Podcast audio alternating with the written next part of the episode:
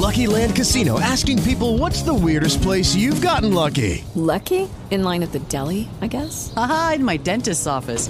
More than once, actually. Do I have to say? Yes, you do. In the car before my kids' PTA meeting. Really? Yes. Excuse me, what's the weirdest place you've gotten lucky? I never win and tell. Well, there you have it. You can get lucky anywhere playing at LuckyLandSlots.com. Play for free right now. Are you feeling lucky? No purchase necessary. Void where prohibited by law. 18 plus. Terms and conditions apply. See website for details.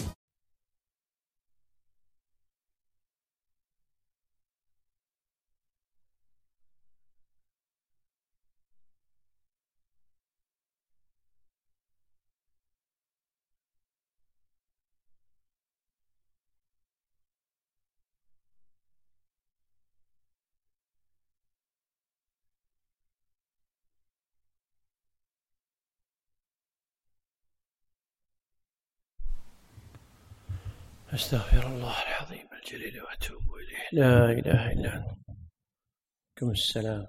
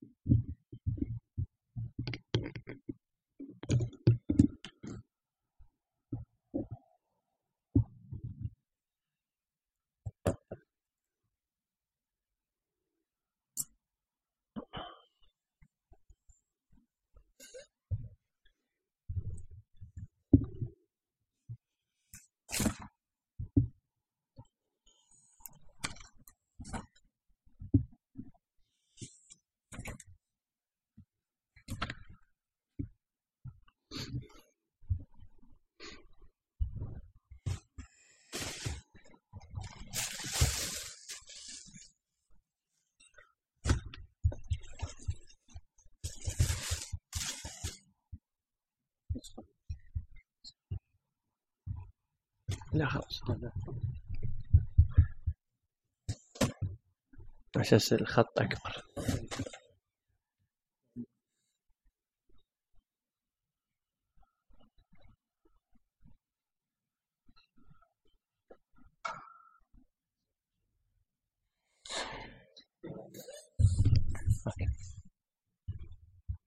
صفحة أربعة وثلاثين.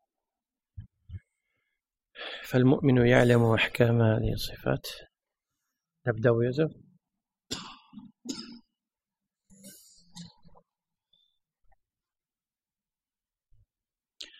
الحمد لله رب العالمين وأشهد أن لا إله إلا الله وحده لا شريك له وأشهد أن محمدا عبده ورسوله صلى الله عليه وعلى آله وصحبه ومن سار على نهجه واختفى أثره إلى يوم الدين.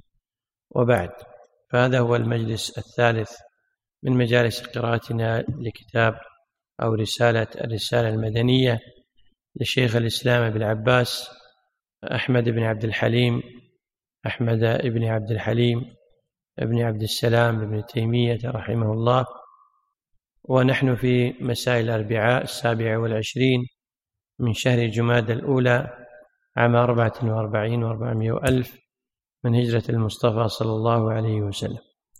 كنا قد وقفنا في الصفحة الرابعة والثلاثين بعدما ذكر أن الناس يعلمون أن هذه الصفات لها معاني وأنها إذا أضيفت فإنها تكتسب خصائص المضاف إليه.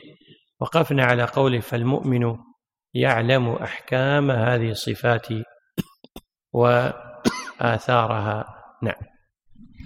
الحمد لله وصلى الله وسلم على رسول الله وعلى آله وصحبه ومن والاه. أما بعد اللهم احفظ لنا شيخنا واغفر له ولوالديه ولنا ولوالدينا والمسلمين أجمعين. قال شيخ الإسلام أبو العباس ابن تيمية رحمه الله فالمؤمن يعلم أحكام هذه الصفات وآثارها وهو الذي أريد منه فيعلم أن الله على كل شيء قدير وأن الله قد أحاط بكل شيء علما وأن الأرض جميعا قبضته يوم القيامة والسماوات مطويات بيمينه وأن المؤمنين ينظرون إلى وجه خالقهم في الجنة ويتلذذون بذلك لذة ينغمس في جانبها جميع اللذات ونحو ذلك كما يعلم أن له ربا وخالقا ومعبودا ولا يعلم كنها شيء من ذلك. يعني هذه المسألة العظيمة. لو قال لنا قائل أنتم تقولون إن هذه الصفات نثبتها ونعلم معانيها ولا نعلم كيفياتها.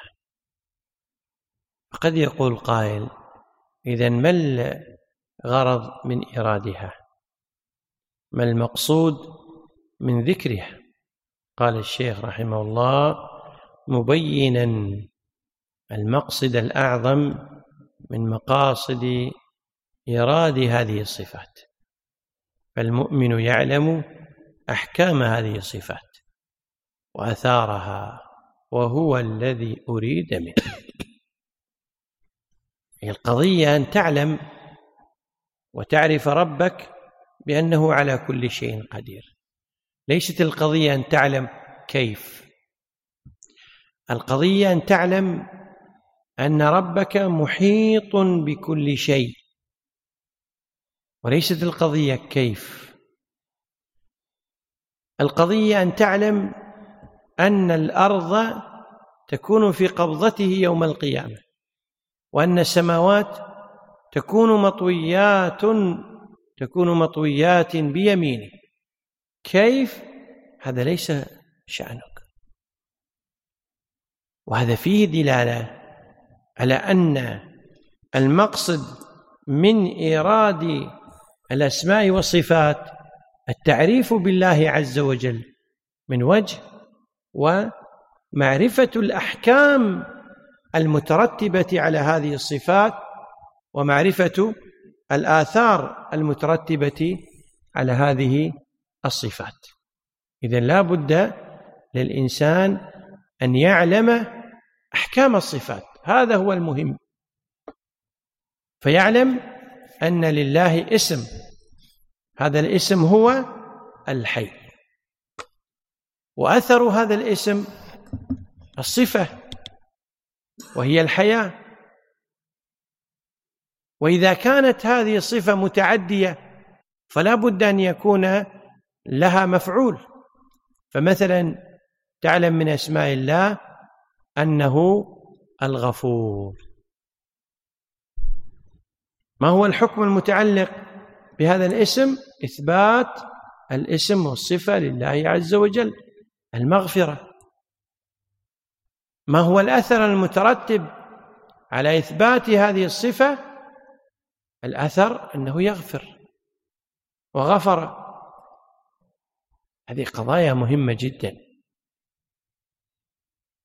لو لم يكن من إيراد الأسماء والصفات إلا هذه الأحكام وهذه الآثار لكان في غاية من العظمة في الإيراد. فكيف وهي تدل على الذات العلية وتدل على الصفات العظيمة لله جل وعلا. ومن جملة هذا أيضا أن المؤمنين ينظرون إلى وجه خالقهم في الجنة. فهذا حكم. المؤمن ينظر الكافر يحجب. هذا حكم. يترتب على هذا الحكم أثر ويتلذذون بذلك لذة ينغمس في جانبها جميع اللذات. هذه أثر. إذا رأوا ربهم تبارك وتعالى بجماله وجمال وجلاله وعظيم سلطانه اضمحلت النعم أمامهم وانشغلوا بلذة النظر إلى وجه الله جل وعلا. اذا أحكام هذه الصفات وآثارها هذه فائدة إيراد الأسماء والصفات. كما أن من فائدة كما كما أن من فائدة إيراد الأسماء والصفات آه كما يعلم أن له ربا وخالقا ومعبودا. ولا يعلم كل شيء من ذلك. فلو قال لنا قائل أو نحن نقول للمعطلة تثبتون وجود الرب أو لا؟ إن قالوا لا صاروا ملاحدة. إن قالوا نعم قلنا كيف كنه؟ فسيقول لا نعلم كيف كنه. إذن كذلك فأثبتوا الصفة وقولوا لا نعلم كيف هذه الصفة. كما تميزون بين اسم الرب واسم الله وتميزون بين اسم الرب والخالق. في المعنى فميزوا بين معاني الصفات وقولوا نعرف أن الغفور غير الرحيم وأن الرحيم غير العزيز وأن العزيز غير الكريم وأن الكريم غير القهار وأن القهار غير القوي. بلا كيف. ولا يعلم كنه هذه الصفات وكنه الشيء حقيقة ما هو عليه. كنه الشيء حقيقة ما هو عليه. أو بتعبيرنا العصري كنه الشيء كيفيته. ونحن نعلم علم اليقين أن الله تبارك وتعالى له ذات له صفات وأنه سبحانه لا يعلم أحد كيف كنهه. فكذلك لا يعلم أحد كيف كنه صفاته. لأن كنه الصفات مبني على معرفة كنه الذات وهي قضية مضطردة.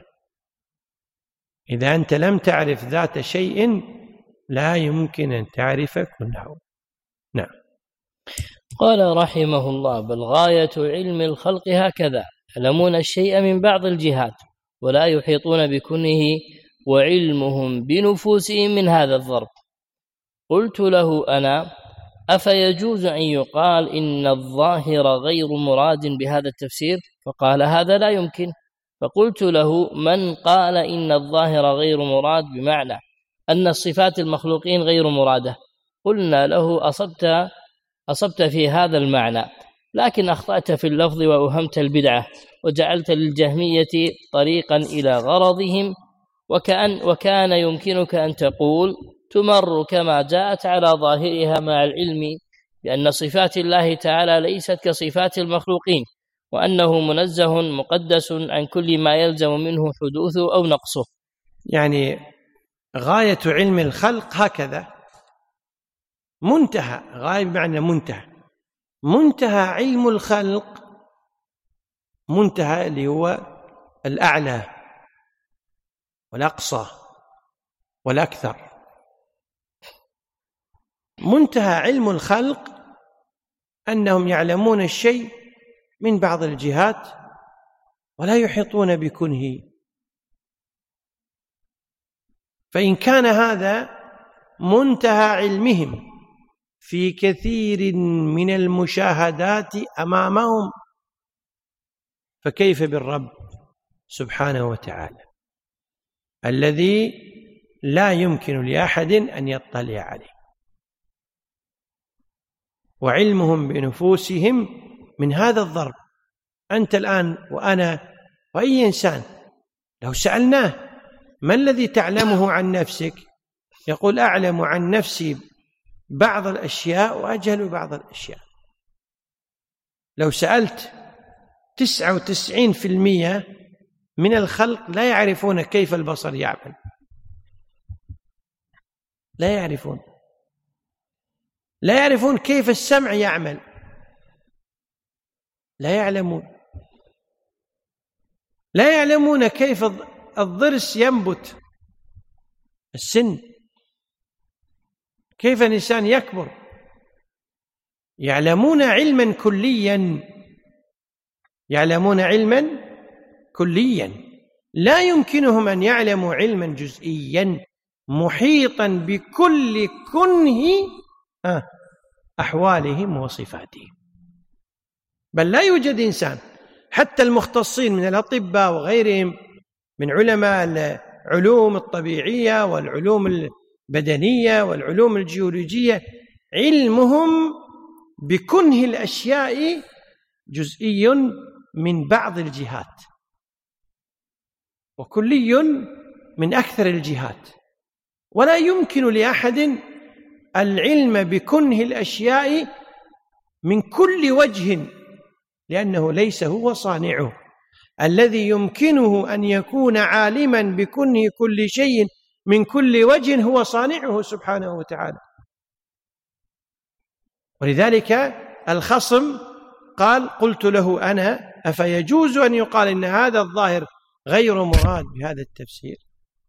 يعني الظاهر الذي هو إثبات هذه الصفات بأحكامها وآثارها ودلالتها على الذات العلية وأنها غير مشابهة لصفات المخلوقين. يمكن أن نقول أن هذا الظاهر غير مراد فقال الخصم هذا لا يمكن. لأنه لو نفى هذا المعنى يلزم من ذلك نفي وجود الرب تبارك وتعالى. وهذا لا يقول به من يحترم عقل نفسه فضلا عن النقل. يقول شيخ الإسلام فقلت له من قال إن الظاهر غير مراد بمعنى أن صفات المخلوقين غير مرادة؟ قلنا له أصبت في هذا المعنى. يعني هذا المعنى هو الذي أصاب فيه. وهو أن يقول إن الظاهر غير مراد ويقصد من وراء هذا اللفظ أن صفات الله ليست كصفات المخلوقين. يقول لكن أخطأت في اللفظ. واوهمت البدعة وجعلت للجهمية طريقا إلى غرضهم. ها هنا ثلاثة أمور ننتبه لها. الأمر الأول أن الألفاظ التي لا تكون مأثورة يعني بمعنى ليس لفظا منطوقا في الكتاب ولا صحيحا في الحديث ولا ماثورا عن السلف فإن هذه الألفاظ في باب العقائد فإن هذه الألفاظ في باب العقائد ترد عليها هذه الأمور الثلاثة. الخطأ في اللفظ من حيث الإجمال. إيهام البدعة. سبيل لأهل البدع إلى أن يصلوا إلى مقاصدهم بهذه الكلمة والجملة التي ليست مأثورة. ولذلك لا بد لطالب العلم إذا ما حد في مسائل الاعتقاد على وجه الخصوص وفي عموم الشرع أن يقف على ألفاظ النص. ولهذا كان الإمام أحمد رحمه الله عندما يكلمه الجهمية في المناظرة لا يزيد على أن يقول لهم لا أعرف هذا. ائتوني بآية أو حديث. وهذا أمر عظيم. فكل لفظ مجمل من ألفاظ ومن قواعد ومن صياغات المتأخرين فإنها متضمنة هذه الأمور الثلاث. خطأ في اللفظ إيهام للبدعة سبيل من سبل أهل البدع التي بها إما يجرونك إلى ما يريدون أو يدخلون منه ويصلون إلى ما يريدون. ولذلك لو قال القائل ظاهر النص غير مراد لأنه يشبه صفات المخلوقين. فنقول الجملة الأولى ظاهر النص غير مراد هذا إجمال. لأنه يشبه صفات غير المخلوقين بهذا التعليل كلامك الأول صح. لكن ليس هذا مراد السلف. فالجهمية ماذا يفعلون؟ وعموم أهل البدع يأتون بالكلمات المجملة. والإتيان بالكلمات المجملة هي التي تورث النزاع وتورث الخطأ وتسبب البدعة وتفتح الباب على مصراعيها. وهذه مسائل خطيرة لا سيما في أبواب العقائد. ولذلك كلما ألف السلف في باب العقائد تجدهم يقولون حدثنا وأخبرنا. ليش يقولون حدثنا وأخبرنا؟ يسلمون. لا يقولون وإن قالوا كذا قلنا كذا وإن قالوا كذا قلنا كذا. نعم. وقوله وكان يمكنك أن تقول هذا توجيه تمر كما جاءت على ظاهرها. مع العلم بأن صفات الله ليست كصفات المخلوقين وأنه منزه مقدس عن كل ما يلزم منه حدوثه أو نقصه طبعا تمر كما جاءت هذه نصوص السلف. رويت عن إسحاق وعن قبل إسحاق ابن المبارك والإمام أحمد وغيرهم من السلف. نصوص السلف طافحة في هذا المعنى. تمر كما جاءت. أمروها كما جاءت. ولا ينبغي كما سبق أن بينت لا ينبغي أن نفهم من كلمة تمر كما جاءت أي لا نفهم معانيها. لأن معنى تمر كما جاءت يعني على مرادهم. ليس على مرادنا.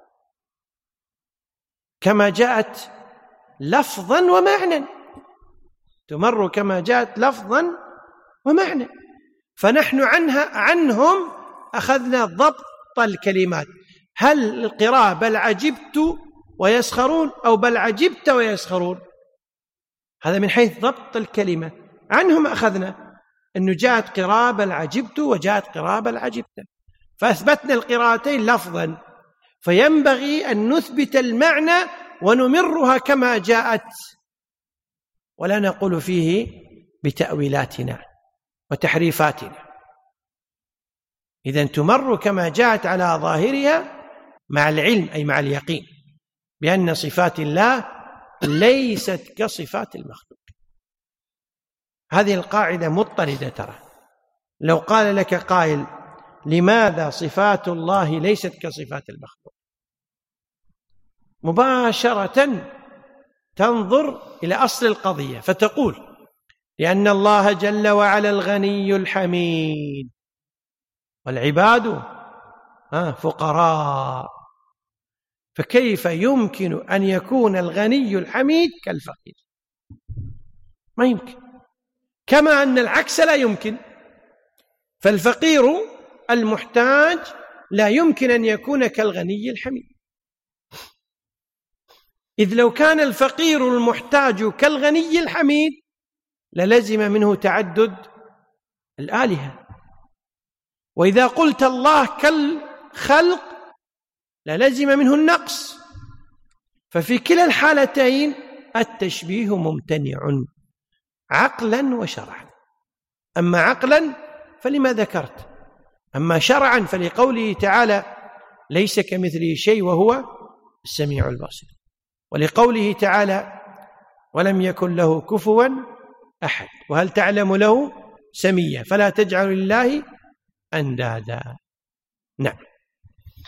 قال رحمه الله ومن قال إن الظاهر غير مراد بالتفسير الثاني وهو مراد الجهمية ومن تبعهم من المعتزلة والأشعرية وغيرهم فقد أخطأ. ثم أقرب هؤلاء الجهمية الأشعرية. يقولون إن له صفات سبعة الحياة والعلم والقدرة والإرادة والكلام والسمع والبصر وينفون ما عداها وفيهم من يضم إلى ذلك اليد فقط ومنهم من يتوقف في نفي ما سواها وغلاتهم يقطعون بنفي ما سواها. طبعا هذه المسألة الآن بدأ التفريع بعدما ذكر أن كلمة أن نصوص الصفات هل ظاهرها مراد أو غير مراد. بينا أن ظاهرها الذي فهمه السلف مراد والظاهر الذي فهمه المشبهة أو المعطلة غير مراد. هذه خلاصة الكلام. فقال الشيخ رحمه الله ومن قال إن الظاهر غير مراد بالتفسير الثاني إنه إيش؟ إنه يشبه صفات من؟ المخلوقين. وهو مراد الجهمية. ومن تبعهم. إذن الجهمية لما يقولون إن ظاهر الصفات غير مراد لله. لماذا قالوا هذا الكلام؟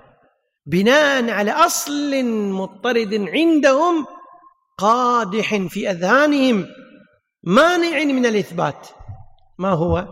أنهم يظنون أن إذا أثبتنا لزم التشبيه. إذا أثبتنا هذه الصفات فكأننا نقول إن الله كالمخلوق.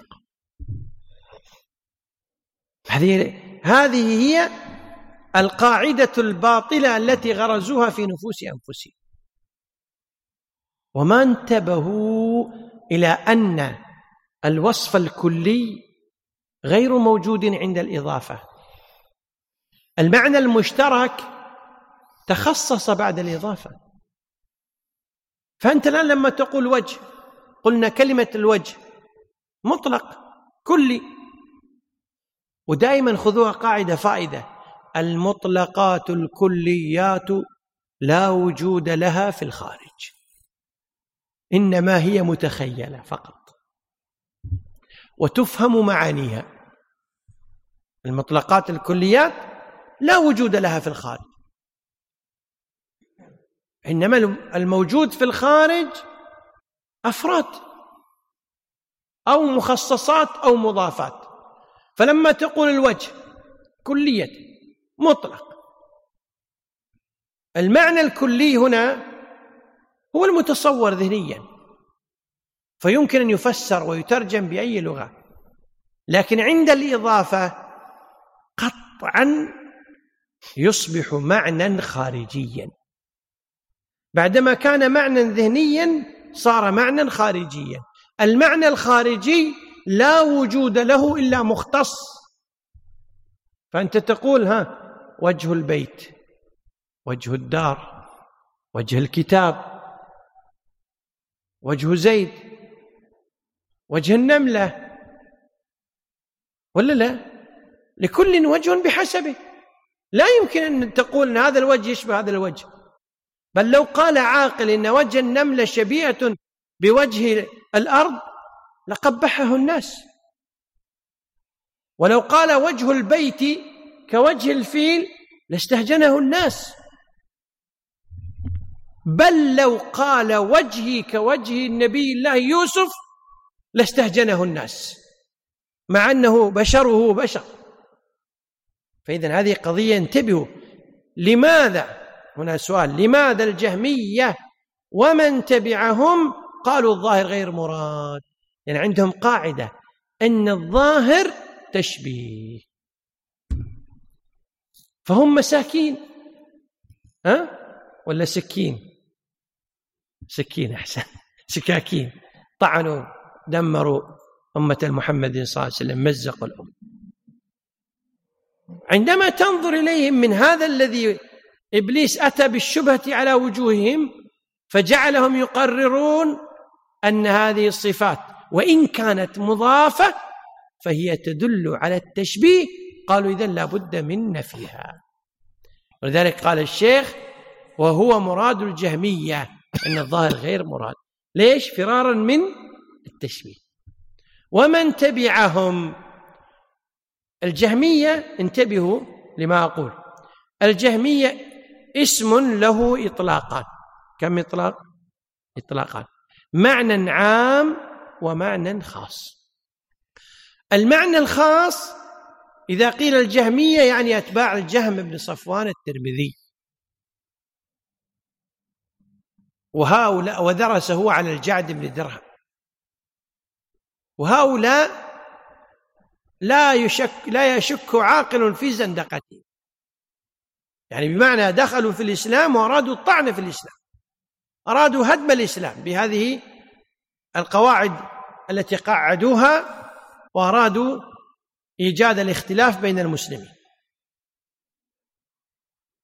الجهم بن صفوان الترمذي عنده باب التعطيل كلي. عطل الشريعة برمتها. فأتى بالعجائب. ففي باب الأسماء والصفات نفى. الأسماء والصفات مطلقا. في باب الإيمان نفى الأعمال من مسمى الإيمان. في باب القدر نفى أن يكون للعبد اختيار واقتدار. هذه قضايا مهمة ننتبه لها. في باب السمع والطاعة أوجب الخروج على الحكام. فاجتمع فيه الشرور كلها. فإذا الجهمية بالمعنى الخاص يعني أتباع الجهم بن صفوان الترمذي. الذين نفوا الأسماء والصفات والأفعال كلها عن الله عز وجل. والمعنى الثاني للجهمية بالمعنى الخاص وهو كل من سار على طريقة الجهم ولو في شيء من النفي. آه. قد قد تطلق كلمة الجهمي على أي إنسان ينفي شيئا فيما يتعلق في باب الأسماء والصفات. من أي باب؟ من باب التبعية. آه. ليش نقول عن المعتزلة الجهمية؟ ليش نقول عن الأشاعرة الجهمية؟ من باب التبعية وإلا هم ليسوا كالجهمية. لذلك قال ومن تبعهم من المعتزلة والأشعرية. يعني في فرق بين الجهمية وبين المعتزلة والأشعرية. فإن قال قائل ما الفرق؟ نقول أن الشيخ سيذكر مذهب المعتزلة ومذهب الأشعرية في هذا الباب. فلا داعي لأن نذكره الآن. لكن من حيث المبدأ المعتزلة هم أتباع واصل بن عطاء الذي كان ينابذ الحسن البصري في مسجد البصرة وكان يقول بالمنزلة بين المنزلتين ومعبد الجهني. ثم صار مذهب واصل ومعبد القدري صار أسا وأساسا وضع عليه المعتزلة أقدامهم. وهم أتباع ابن أبي دؤاد وأمثاله كعبد الجبار المعتزلي والزمخشري وأبي علي الجبائي ونحوهم أبو الهذيل العلاف ونحوهم. كثيرون. وهم طوائف. ومن تبعهم من المعتزلة والأشعرية. المقصود بالأشعرية هم الذين يزعمون اتباع أبي الحسن الأشعري. في طوره الثاني. أبو الحسن علي بن إسماعيل من ذرية أبي موسى الأشعري. المتوفى سنة 600 و... وكم؟ 23 أظن تقريبا. 300 و... 321 أو 23 نعم.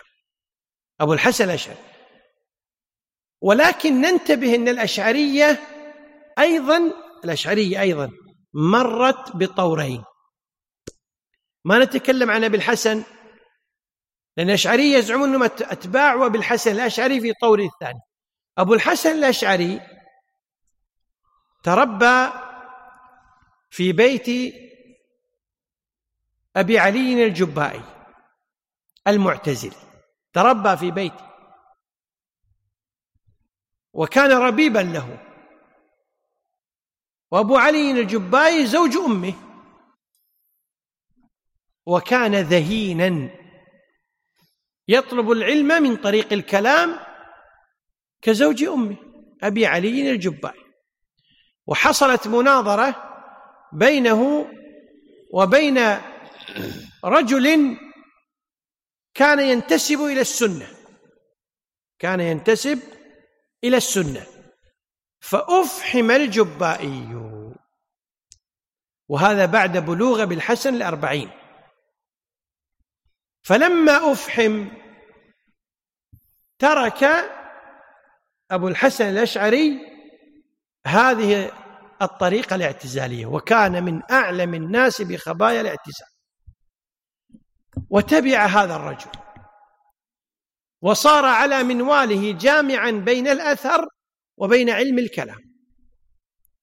ولما ورد بغداد وجلس مع خلص أصحاب الإمام أحمد رحمه الله تأثر بهم.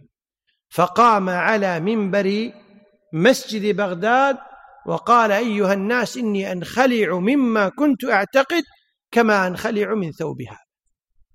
وقد ذكر هذا ابن عساكر في تبيين كذب المفتري. وألف في هذا الطور الإمام أبو الحسن الأشعري ألف في هذا الطور رسالتين عظيمتين. رسالة الإبانة ومقالات الإسلاميين. وفي الإبانة الرد المفحم على المعتزلة ومن سار على منوالهم.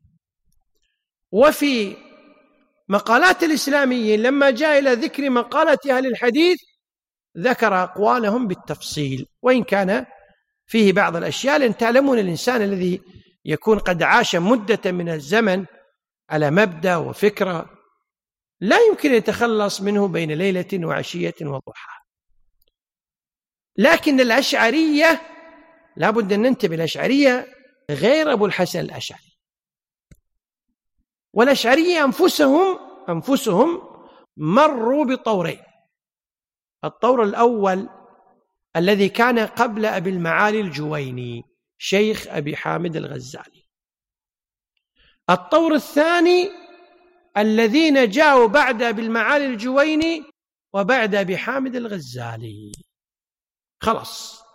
نضج المذهب الأشعري على يدي أبي المعالي الجويني وأبي حامد الغزالي نضجا تاما حتى صاروا يقولون من لا يقول بأصولنا ليس أشعريا.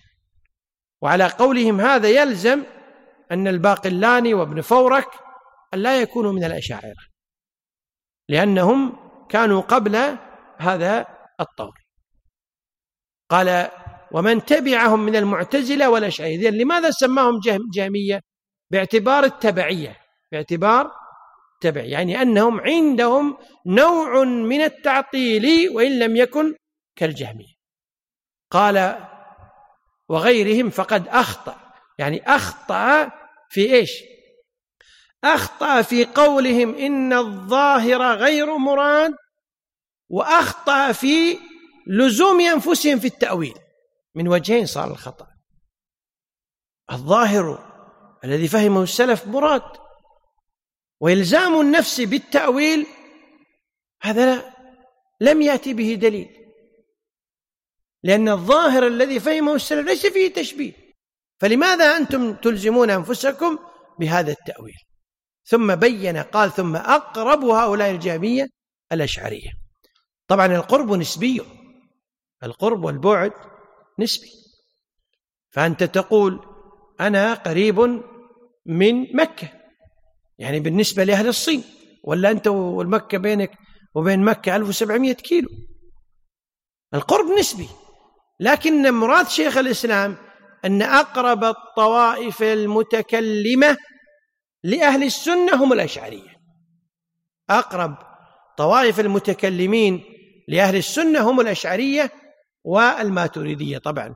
طبعا الماتريدية تبع لذلك شيخ الإسلام في كثير من رسائله لا يذكرهم على حدة. ثم أقرب هؤلاء الجهمية الأشعرية. أقرب هؤلاء الجهمية إلى ماذا؟ إلى الإثبات وليس إلى مطلق الحق. إلى الإثبات. كيف أقرب إلى الإثبات؟ لأنهم يثبتون.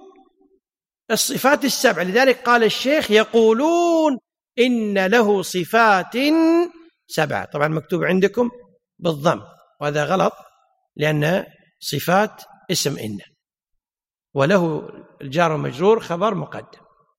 إن له صفات سبعة كونهم يثبتون كونهم يثبتون الصفات السبع ولو من حيث اللفظ فهذا يجعلهم مغايرين عن الجهمية الذين يقولون لا يثبت لله وصف.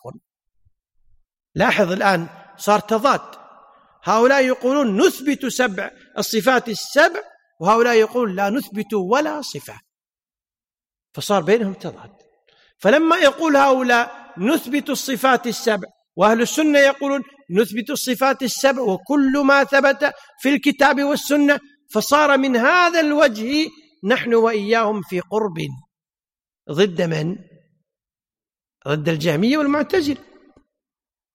المعتزلة لا يثبتون إلا الأسماء ولا يثبتون الصفات كما سيأتي من كلام الشيخ رحمه الله.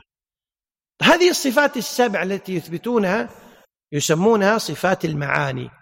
هؤلاء الأشعرية يسمونها صفات المعاني.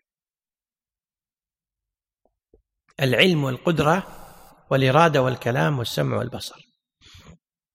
طبعا في التسعينية ذكر شيخ الإسلام رحمه الله وكذلك في رده على آه، بيان تلبيس الجهمية في رده على الرازي ذكر أن إثباتهم لهذه الصفات ليست كطريقة السلف.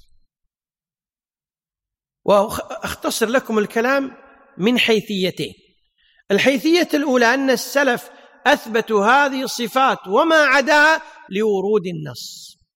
وهؤلاء أثبتوها لزعمهم أن العقل دل على إثبات هذه الصفات. فصار المأخذ مختلفا بيننا وبينهم. هذا الفرق الأول اختصار.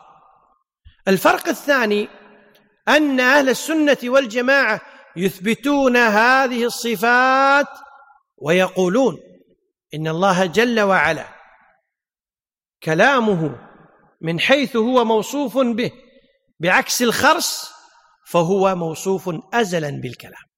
لكن أحاد كلامه تكلم مع موسى في وقت ومع آدم في وقت ومع محمد صلى الله عليه وسلم في ليلة الإسراء والمعراج في وقت. وأما الأشعرية فلا يثبتون بهذا أو على هذا النحو. وانما يقولون الكلام النفسي الذي هم ابتدعوه. كذلك أهل السنة والجماعة يقولون إن السمع والبصر صفات حقيقة لكن عندما تدقق في كلام الأشعرية تجد أنهم يرجعون السمع والبصر إلى العلم ويرجعون القدرة يرجعون هم الإرادة أيضا يرجعونها إلى القدرة وهكذا. فإثباتهم ليس حقيقيا. وتفصيله كما ذكرت في بيان تلبيس الجهمية. إذا أحيانا الله عز وجل ووصلنا عنده. ثم قال وينفون ما عداها. هنا يأتي السؤال لماذا ينفون ما عدا؟ لاحظوا لنفس السببين. قالوا إن الصفات السبع إن الصفات السبعة أثبتناها لثبوت العقل إياها وما عداها لم يأتي العقل بإثباتها فلا بد أن ننفيها. هذا وجه. الوجه الآخر يقولون إن الصفات غير السبع ملزمة ملزمة لنا ملزمة لنا ولازمة لنا. إذا أثبتناها أن نقول بالتشبيه. تعالى الله عن قولهم علوا كبيرا. طيب ينفون ما عداها. حتى لو كانت صفات معاني حتى لو كانت صفات معاني. حتى لو كانت صفات معاني. يعني مثلا أضرب لكم مثال الآن من صفات المعاني الأولية. هو الأول والآخر والظاهر والباطن. أنت تقول الله الأول وفي الحديث قال صلى الله عليه وسلم أه هو الأول الذي ليس قبله إذا هذا وصف. لما قال هو الأول الذي ليس قبله شيء هذا وصف. هم لا يثبتون هذا المعنى. هي صفة معاني لماذا لا تثبتون؟ قالوا ما جاء العقل بإثبات. هكذا يقول. ويقولون نثبت الاسم دون المتضمن المعنى المتضمن له الاسم. يعني عندهم تأويلات غريبة وعجيبة. كذلك يقول الشيخ وفيهم من يضم إلى ذلك اليد فقط. قوله وفيهم من يضم إلى ذلك اليد فقط هذا خبر يصدق على الأشاعرة المتقدمين. كمن مثال ذلك؟ ابن فورك مثلا. والباقلاني مثلا. وأمثالهم. قبل أبي إسحاق الشيرازي أو قبل أبي المعالي الجويني. يثبتون صفة اليد. ولذلك أنت تجد مثلا عند البيهقي إثبات صفة اليد. مع أن البيهقي يعتبر من أخص تلاميذ ابن فورك. ويثبت صفة الوجه. لكن لا بد أن ننتبه أن البيهقي رحمه الله متأثر بمدرسة أهل الحديث. فكون الأشعري يقول أنه منا نقول إن قلتم إنه منا فيلزمكم أن تثبتوا ما أثبت. ولا لا؟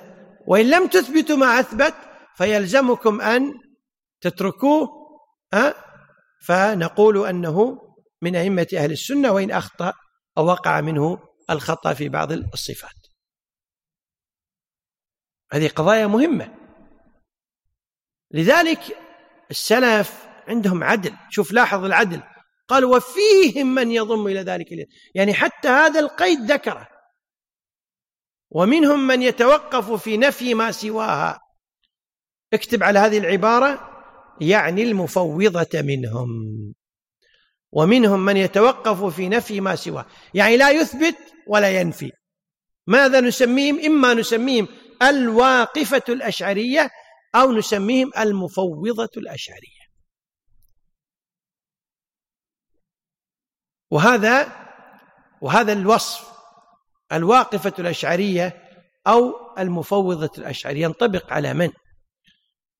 حسب قراءتي لكتبهم لا ينطبق إلا على رجل درس علم الكلام على طريقتهم ثم ها غير الاتجاه فصار يدرس علم الحديث فيصبح عندها الأمر مضطرب قواعد الكلامية التي هو ألزم نفسه بها والنصوص النبوية والقرآنية والأثرية السلفية فيظن أن أسلم طريقة هو التفويض أو التوقف.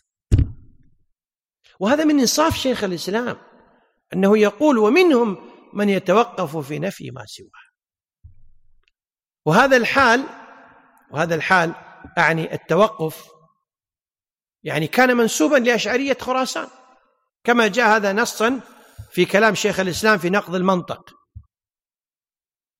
وأيضا من هؤلاء مثلا في بعض العبارات قد نجد من علماء التفسير من يثبت صفة اليد مرة وينفيه أخرى ومنهم من يتوقف فلا ينفي ولا يثبت وغلاتهم يقطعون بنفي ما سواه.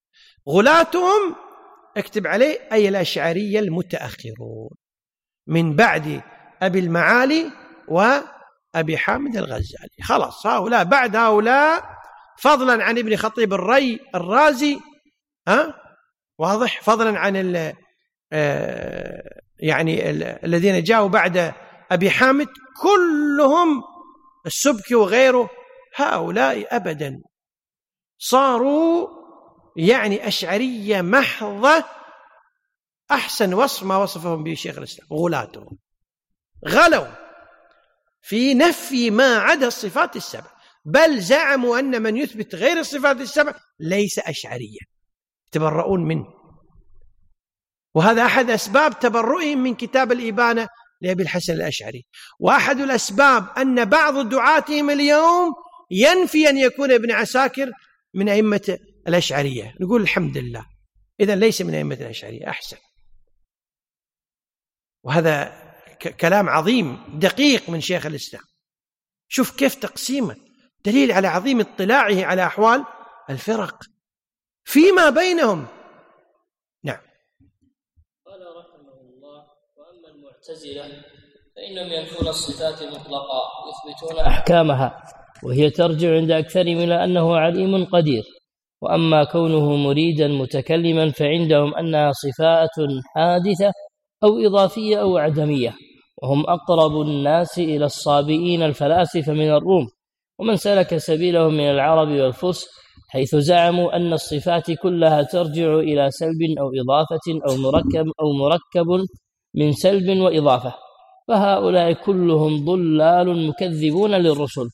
ومن رزقه الله معرفة ما جاءت به الرسل وبصرا نافذا وعرف حقيقة مأخذ هؤلاء علم قطعا أنهم يلحدون في أسمائه وآياته وأنهم كذبوا بالرسل وبالكتاب بما أرسل به رسله وبما أرسل به رسله. ولهذا كانوا يقولون البدع مشتقة من الكفر وآيلة, وآيلة إليه. ويقولون إن المعتزلة مخانيث الفلاسفة والأشعرية مخانيث المعتزلة.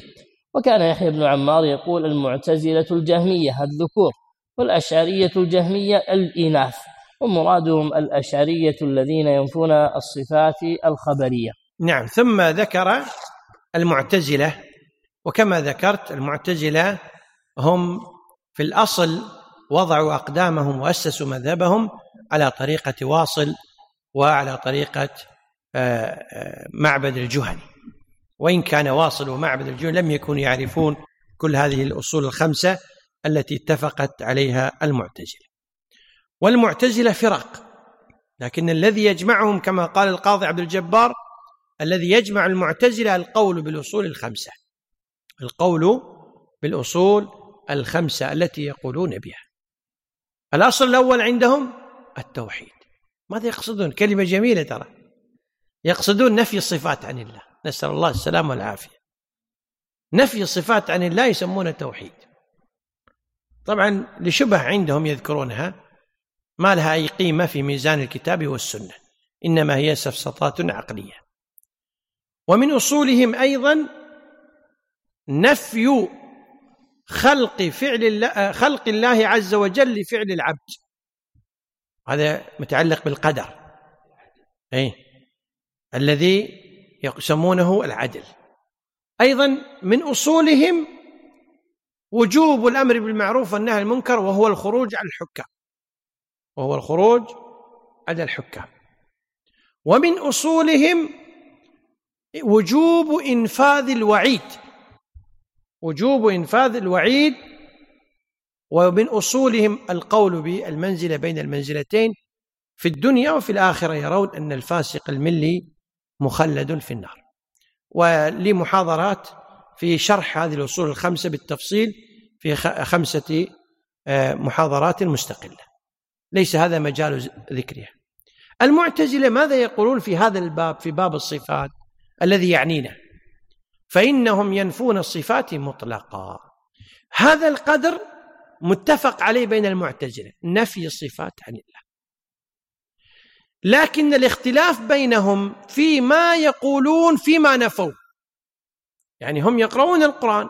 الله عليم الله قدير الله سميع الله بصير. ماذا يقولون بعدما ينفون؟ صاروا إلى مدرستين. مدرسة منهم يقولون هذه إضافات تضاف إلى الله عز وجل. من باب التشريف والتكريم. فعندهم الكلام مخلوق. عندهم العلم مخلوق. هذا مدرسة عندهم. نسأل الله السلامة والعافية. ومدرسة أخرى يقولون لا نثبت أحكام هذه الصفات ونثبت ألفاظها مجردة عن المعاني. فيقول من أسمائه العليم. لكن لا نصف الله بوصف اسمه العلم. طيب إذا قيل له الذات العلية عليمة أو ليست بعليمة؟ فيقولون عليمة لكن يقولون عليم بلا علم. ماذا يقصدون بكلمة عليم بلا علم؟ أي عليم الذات عليمة وليس موصوفة بالعلم. أي سفسطة طبعا. لأنه لا يتصور أن يكون ثم ذات عليما بلا علم.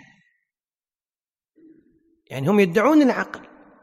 العقل لا يمكن أن يقبل هذا الكلام. ولهذا يقولون أن أعرابيا دخل مسجدا في بغداد وسمع رجلا من هؤلاء الجهمية يقرر بأن الله عليم بلا علم سميع بلا سمع بصير بلا بصر فنقل العلامة ابن القيم رحمه الله أن هذا الأعرابي قال أبيات شعر قال يسرك يا جهم أن أباك كريم بلا كرم شهم بلا شهامة إلى آخره.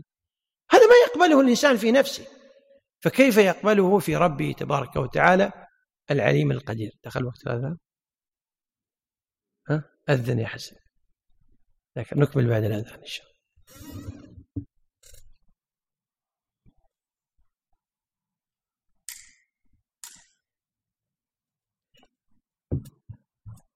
الله أكبر الله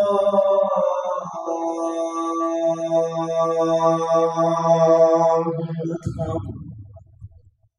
الله أكبر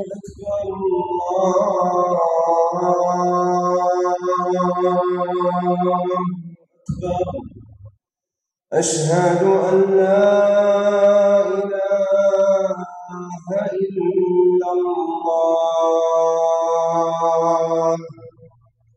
أشهد أن لا إله إلا الله. أشهد أن محمدا رسول الله. أشهد أن محمدا رسول الله.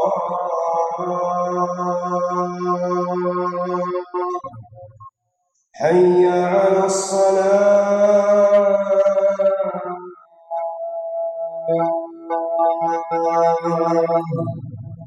حي على الصلاة.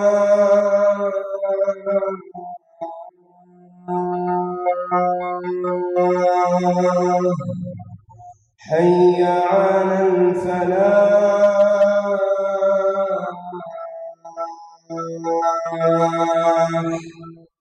حي على الفلاح.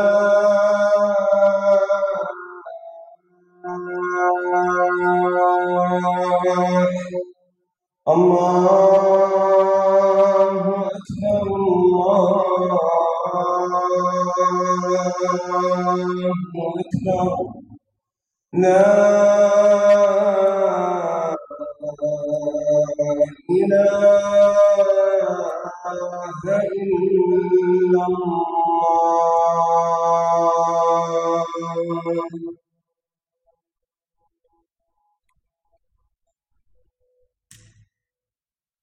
اللهم رب هذه الدعوة التامة والصلاة القائمة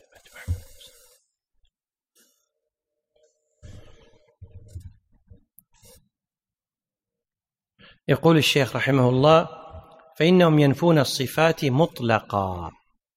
يعني هم يثبتون الأسماء مجردة عن معانيها. يقولون العليم ولكن لا نثبت صفة العلم. القدير لا نثبت صفة القدر.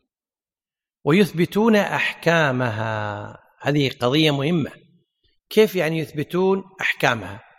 لما أنت تقول إن الله قدير وقوي أنت لا تثبت لله قدرة وقوة فكيف وجدت المخلوقات؟ يقول وجدت بقوته وقدرته. هذا معنى أنهم يثبتون الحكم.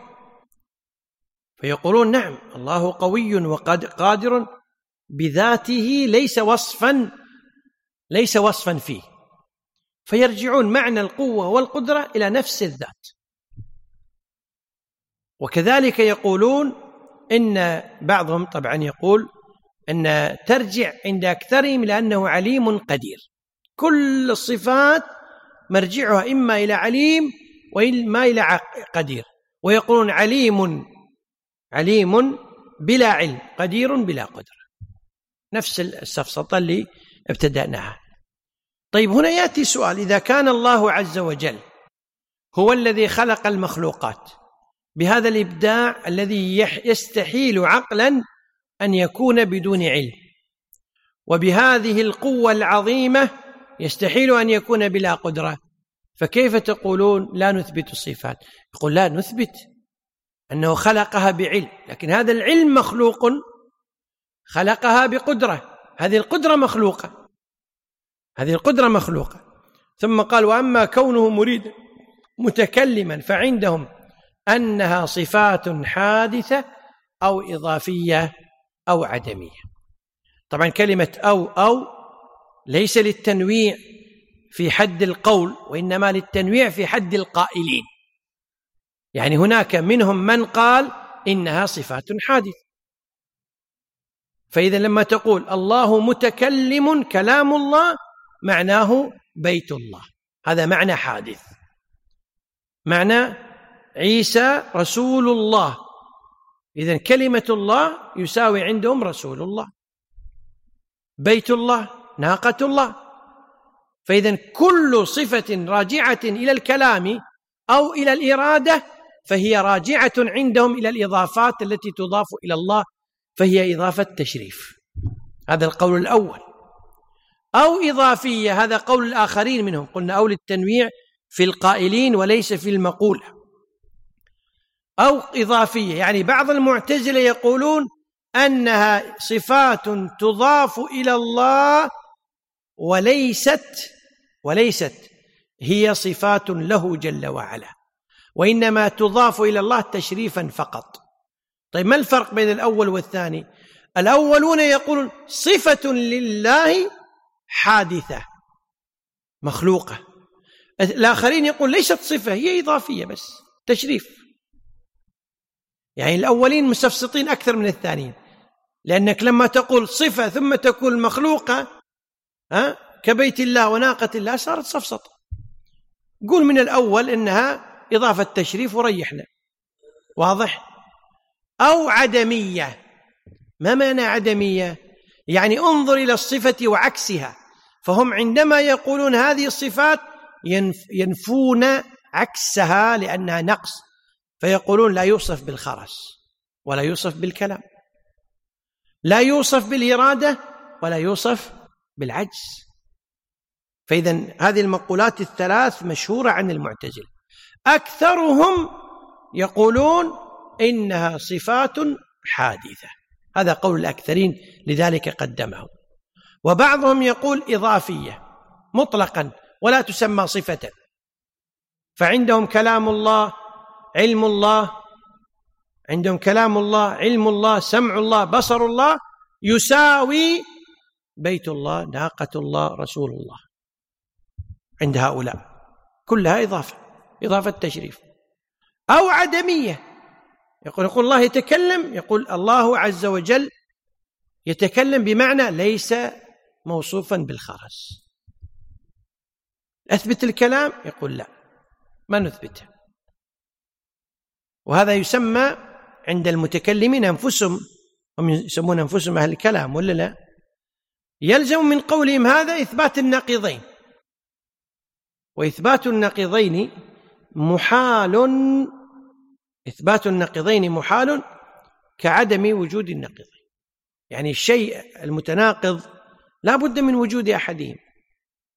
يا إما حي يا إما ميت. أما لا حي ولا ميت ما يمكن.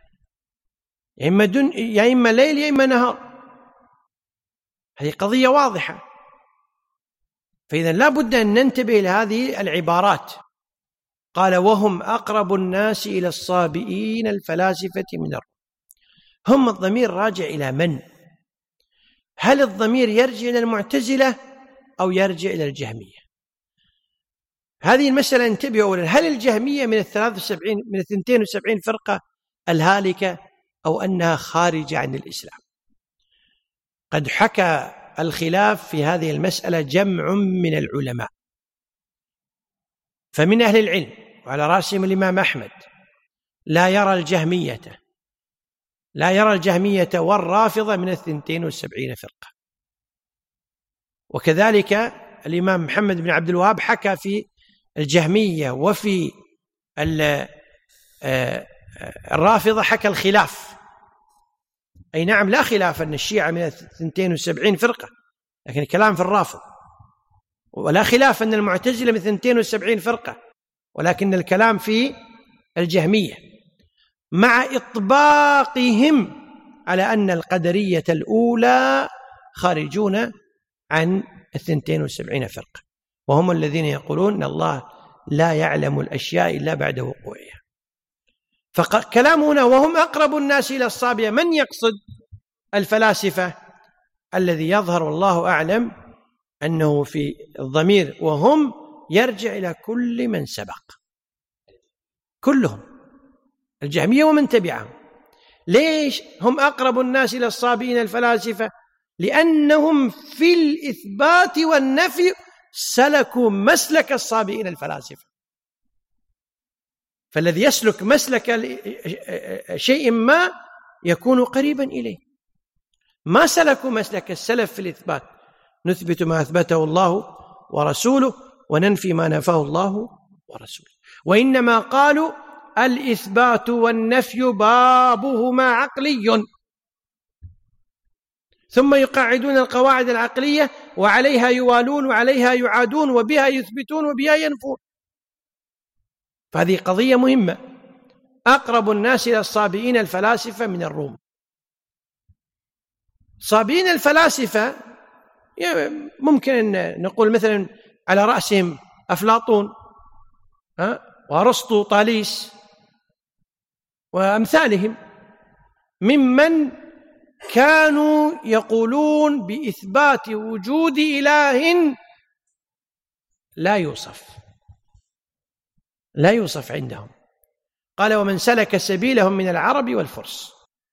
المقصود هنا بالعرب العرب الذين قبل الإسلام كان منهم أقوام لا سيما القاطنين في العراق من الحورانيين وغيرهم قد تأثروا بعلم الكلام الروماني والفرس قد تأثروا بعلم الكلام الهندي. وعندنا فلسفتان الفلسفة الهندية والفلسفة اليونانية الرومانية. والفرق بين الفلسفتين أن الفلسفة الرومانية تبحث عن الذات العلية مجردة بعيدة عن التنسك والتزهد. أما الفلسفة الهندية فهي تبحث في الذات العلية مع التنسك وما يسمونه بالتقشف. ولذلك الفلسفة البوذية والهندوسية مبنية على الجمع بين علم الكلام والجمع بين التقشف والتزهد المزعوم. قال حيث زعموا أن صفاتي كلها ترجع إلى سلب أو إضافة أو مركب من سلب أو إضافة فهؤلاء كلهم ضلال مكذبون للرسول. لا نقف على هذا إن شاء الله نكمل في الأربعاء القادم. نسأل الله عز وجل أن يرزقنا وإياكم العلم النافع وأن يبصرنا وإياكم بالحق ويثبتنا على ذلك وهو سبحانه القادر على كل شيء وأن يعلمنا ما ينفعنا وأن ينفعنا بما علمنا. وصلى اللهم على نبينا محمد وعلى آله وصحبه أجمعين. والحمد لله رب العالمين. وإياكم الله يرضى عليك شيخ. عندك سؤال شيخ أحمد؟ قول. عندك دقيقة ما يخالف. نعم الآثار معلوم أن الله هو نعم. أي. نعم نعم. الحكم لما أنت تقرأ الله الغفور. ما الخ... ما الحكم من هذا الخبر؟ تثبت الاسم هذا حكم. تثبت الصفة هذا حكم. كونه يغفر هذا الأثر. نعم. واضح؟ نعم. سبحانك اللهم وبحمدك أشهد أن لا إله إلا أنت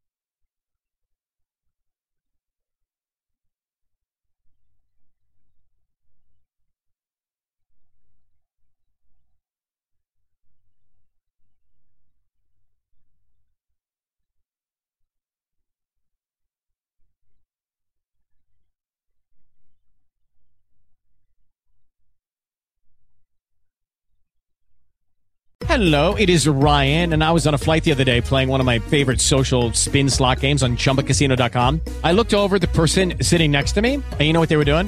They were also playing Chumba Casino. Coincidence? I think not. Everybody's loving having fun with it. Chumba Casino is home to hundreds of casino style games that you can play for free anytime, anywhere, even at 30,000 feet. So sign up now at chumbacasino.com to claim your free welcome bonus. That's chumbacasino.com and live the Chumba life. No purchase necessary. Group. Void prohibited by law. See terms and conditions. 18 plus.